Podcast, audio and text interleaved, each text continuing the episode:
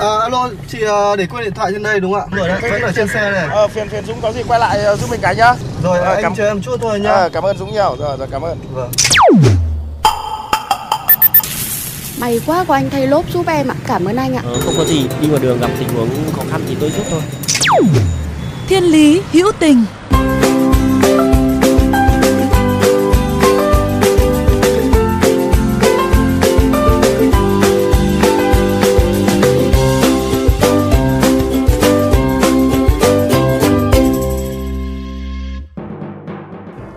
đầu từ cái tên Tổ bán báo xa mẹ, rồi gia đình trẻ em mồ côi xa mẹ. Hơn 30 năm qua, hơn 600 đứa trẻ mồ côi đã được ông Vũ Tiến và bà Vũ Thị Ngọc Oanh nuôi dưỡng trưởng thành. Không như những mái ấm khác, những đứa trẻ mồ côi, lang thang được ông bà nuôi nấng như chính những đứa con của mình. Ai cũng được đi học đầy đủ, được dạy múa, dạy hát, được định hướng nghề nghiệp, trở thành người thiện lương và sống có ích cho xã hội. Dừng xe bắt tay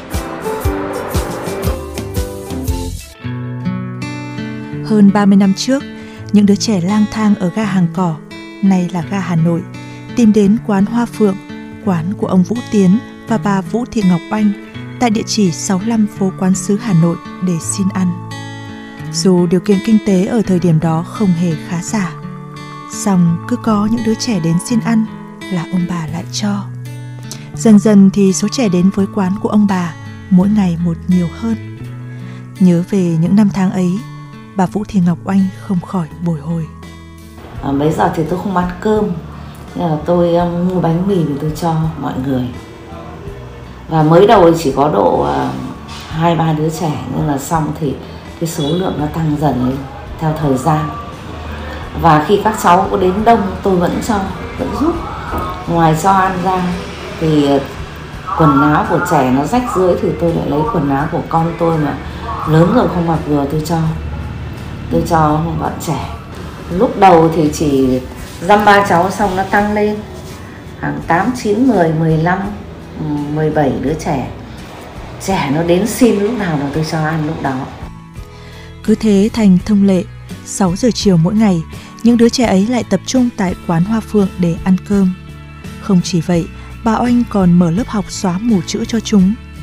Cũng từ những lần xin, cho ấy, tình yêu thương của ông bà đối với những đứa trẻ cơ nhỡ ngày một lớn dần lên và tổ bán báo xa mẹ được ra đời.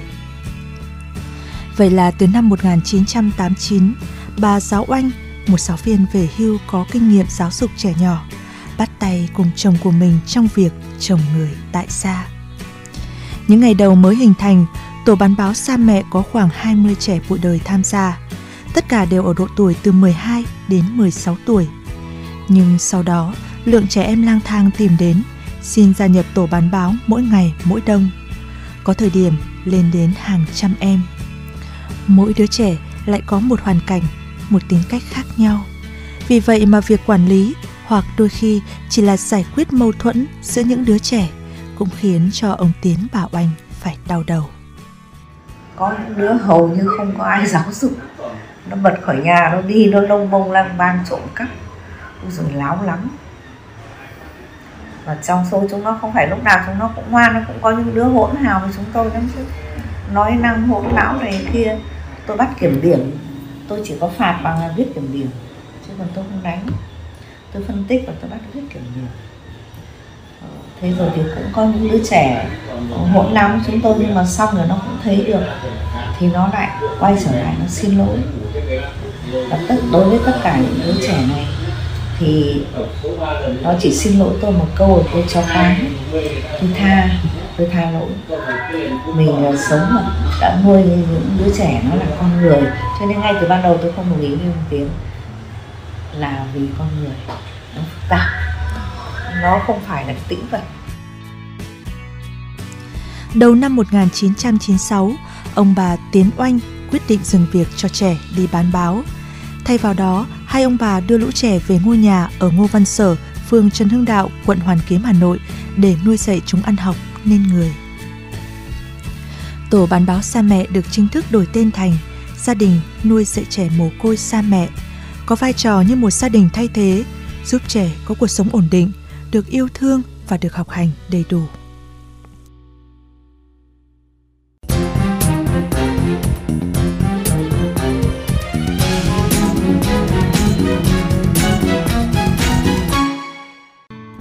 Thời gian trôi đi, 30 năm qua rồi, hơn 600 đứa trẻ với nhiều hoàn cảnh khác nhau đã được ông bà nuôi nấng, bảo ban nên người. Các em không chỉ được học văn hóa mà còn học hát, học chơi nhạc cụ. Lớn hơn một chút thì ông bà cho đi học nghề. Đứa thì học lái xe, đứa học làm bánh, làm may. Mỗi đứa có một nghề mưu sinh, đủ trưởng thành và tự lập, có thể tự lo cho bản thân mình. Bởi hơn ai hết, ông Tiến hiểu rằng con đường duy nhất giúp những đứa trẻ bất hạnh vượt lên trên số phận chính là được học hành. Cái việc tôi nuôi dạy các trẻ em nghèo khó của tôi lang thang không còn là nuôi dạy không đâu. Nếu ai hiểu thế là nhầm. Mà thực tế là tôi đang nuôi và đào tạo ra những công dân lương thiện, có trí tuệ. Tôi không muốn một trẻ em nào mà nghèo đói, bất hạnh như tôi, cay đắng không muốn một đứa trẻ nào mà gặp lại hoàn cảnh như như tôi cơm không có ăn, áo không đủ mặc tối nay không biết ngủ ở đâu. Ở cái vỉa hè nào ở cái chợ nào nằm như thế nào nằm bằng cái gì? Không có, không có. thế cho nên là tôi mục đích nuôi nuôi các cháu bao nhiêu năm mà nuôi bằng tiền của tôi. Tôi không xin ai cả.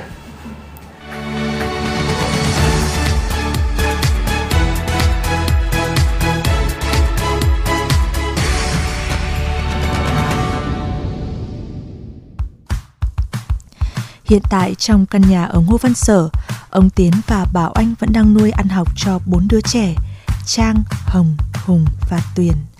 Cũng như những thế hệ trước đã rời xa mái ấm này, các em vẫn từng ngày được ông bà nuôi nấng, dạy dỗ. Trần Hữu Hùng, một đứa trẻ mới 14 tuổi nhưng đã có tới hơn 8 năm ở với gia đình ông Tiến. Bố em bị tâm thần, mẹ thì mất sớm từ khi Hùng mới 2 tuổi. Em được bà và bác gửi lên nhà ông vì không có điều kiện nuôi dưỡng.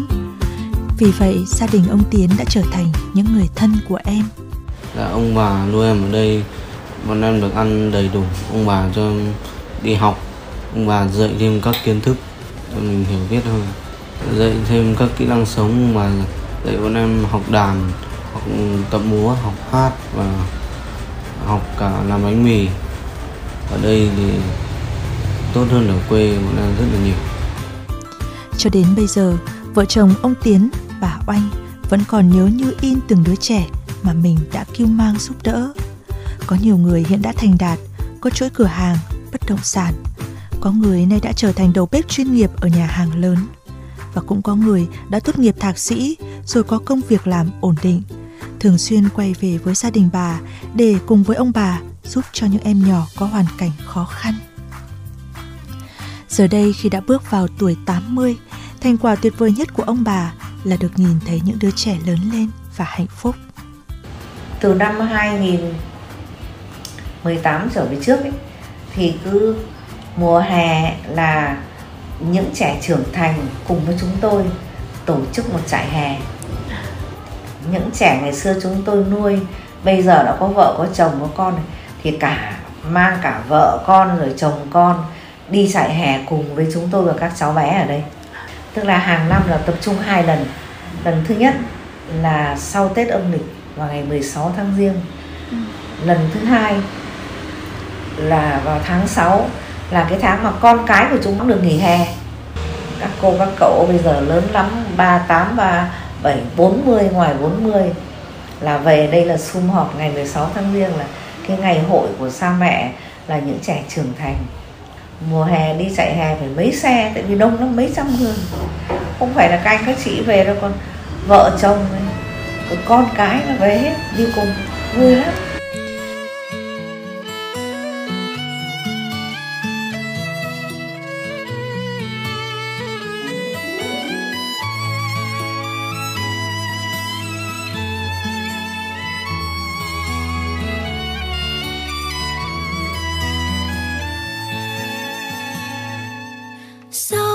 Trong đời sống cần có một tấm lòng để làm gì em biết không?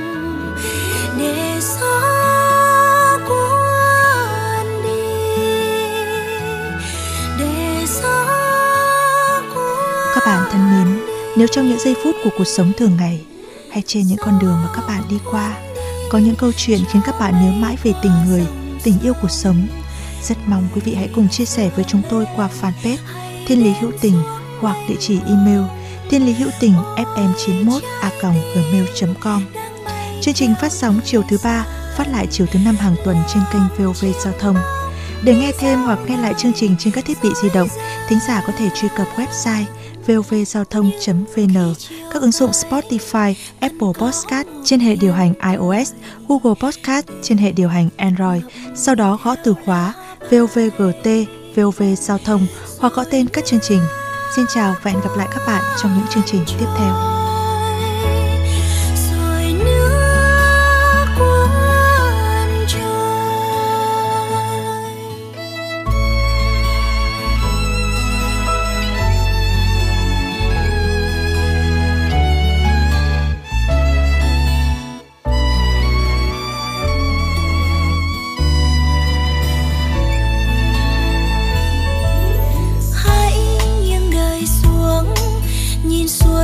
một mối tình.